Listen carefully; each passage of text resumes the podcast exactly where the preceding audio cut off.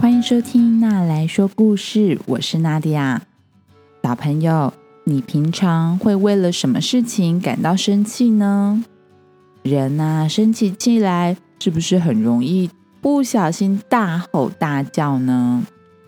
我们家祝弟弟有一次做错了事情，被爸爸骂，骂到头慢慢低了下来，一副很委屈的样子。在旁边的朱小妞姐姐看到，就用一种很像英雄出场的气势跟爸爸说：“爸爸，你不要这么凶，你这样讲话弟弟听不懂，你要好好的讲，才能够教会他。”正当我在一旁看着这一切，内心正为着这个小姐姐竖起大拇指的时候，朱小妞又补了一句。你只要跟妈妈一样凶就好哦。所以朱小妞的意思是妈妈也很凶吗？但我想她应该想说的是，生气的程度不用满到溢出来，表达生气的同时，也要懂得拿捏。重点是要让做错事的人知道自己哪里错了，该怎么改进才对。今天要分享的故事是。哦，坏脾气走开！故事主角吼吼熊，因为动不动就生气，每次一生气就会很大声的吼吼吼，所以被大家取名字叫做吼吼熊。吼吼熊让其他动物都感到非常的害怕，大家呀都快要受不了它了。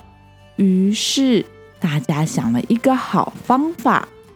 他们究竟想到什么好方法，让吼吼熊不再爱乱生气、吼吼吼呢？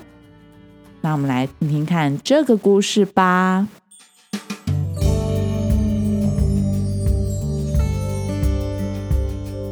从前，从前有一只熊熊，它被大家取名字叫做吼吼熊。他的问题就是他什么都不想做，只会生气、抱怨，而且啊，通常他从一大早起床就会开始吼吼吼，像是早上听到闹钟的时候，他就会说：“哦，我不想起床，我好累。”到了晚上。他还是继续在生气抱怨，他会说：“啊，我不想睡觉，我睡不着。”下雨的时候，吼吼熊会说：“啊，这个雨好大，我的毛都湿透了，我要感冒了。”，但是。就算不下雨，天气晴朗的时候，吼吼熊也会抱怨的说：“啊，我不喜欢夏天，你让我觉得很热，臭太阳。”总之，吼吼熊无时无刻都在生气，都在抱怨。这件事情让他周遭的动物们。都感到相当的困扰，因为啊，大家都已经受够了他整天吼吼吼的抱怨声，好吵哦！而且一听到就让别人觉得一样烦躁了起来，好心情都被他破坏光了。于是有一天早上，有一只小兔子鼓起了勇气，对着吼吼熊说。哎，这吼吼熊，我我问一下，我你是不是有可能不要再抱怨了呢？嗯，你可以试着今天都不要抱怨吗？可是当吼吼熊听见小兔子给他的建议的时候，他的脸马上就变得红彤彤的，然后拳头也握了起来。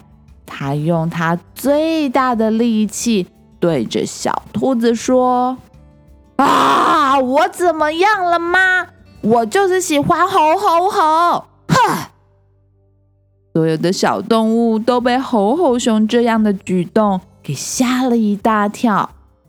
这天晚上，动物们在森林里面秘密的聚会，大家在讨论该怎么办才好，不能让吼吼熊继续这样对大家这么生气、这么不礼貌了。他们决定要想一个好方法。让吼吼熊得到一个教训。第二天早上，吼吼熊起床之后，发现外面怎么这么吵呀？他走到外面去看，看到小动物们聚集在一起，每个人都龇牙咧嘴的，指着对方的鼻子在吵架。小鸟说。可恶！有人偷走了我们的蚯蚓。小松鼠说：“哦哟，是谁偷了我的榛果了？”山猪说：“哎，是谁把我的食物都踩烂了？”吼吼熊从来没看过小动物们这么生气的样子。而且每一个人的表情都看起来非常的狰狞，他们指着对方的鼻子，好像都快要打架了。吼吼熊看到这么多人在生气，他心中的怒火也燃烧了起来。于是他走到了小动物面前，对着大家大喊了一声：“够了！”你们在干嘛？好吵啊！哦！这个大喊一声，让小动物们瞬间安静了下来。但是小动物们停不到一秒，全部都转向吼吼熊，对着吼吼熊说：“你生什么气呀？有没有人叫你来？对呀，你到别的地方去生气、去抱怨，不要来吵我们嘛！”对啊，你来这里做什么？哼，赶快走开，不然你要倒大霉喽！吼吼熊从来没看过这些小动物们生这么大的气，他被骂了之后也傻住了，默默的走到了一旁的大树下，坐了下来。他在想，刚刚到底发生了什么事呢？好像对这些小动物们大喊一声，并没有真的解决任何事情。大家还在生气，而且他们不见的东西也还没有找回来。嗯，那他还能怎么做呢？于是他开始思考，左想想，右想想，吼吼熊。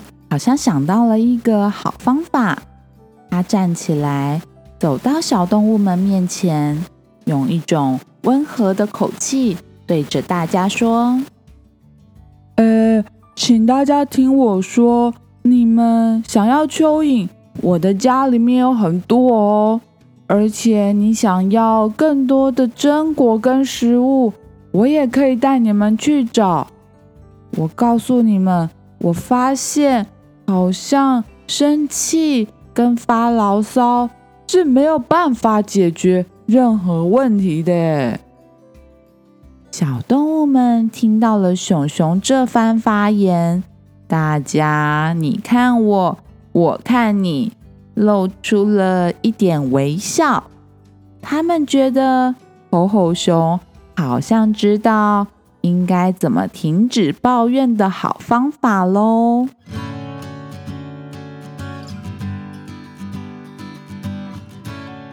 好啦，故事说完了。小动物们的方法居然成功了。熊熊终于自己发现，生气大吼并没有办法解决问题。静下心来想一想，冷静的处理才是面对讨厌状况最好的方法。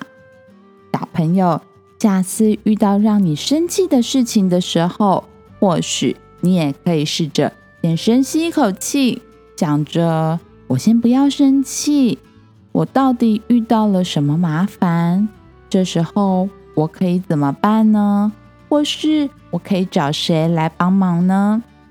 或许这么想一想，你就会找到一个解决问题的好方法哟。问题解决之后，你也不要忘记对着镜子跟自己说自己好棒哦。你喜欢这个故事吗？点击故事里面的链接可以找书来看哦。或是你有想要推荐给我的童书呢？不管你有什么想法，都欢迎你在 Facebook、Instagram 私讯我。这个频道会因为有你的参与变得更好更棒哦。如果你喜欢那来说故事，欢迎在 Apple Podcast 上面给我五颗星，也欢迎推荐给你身边的爸妈或是爱听童书的大人。那之后再见喽，拜拜。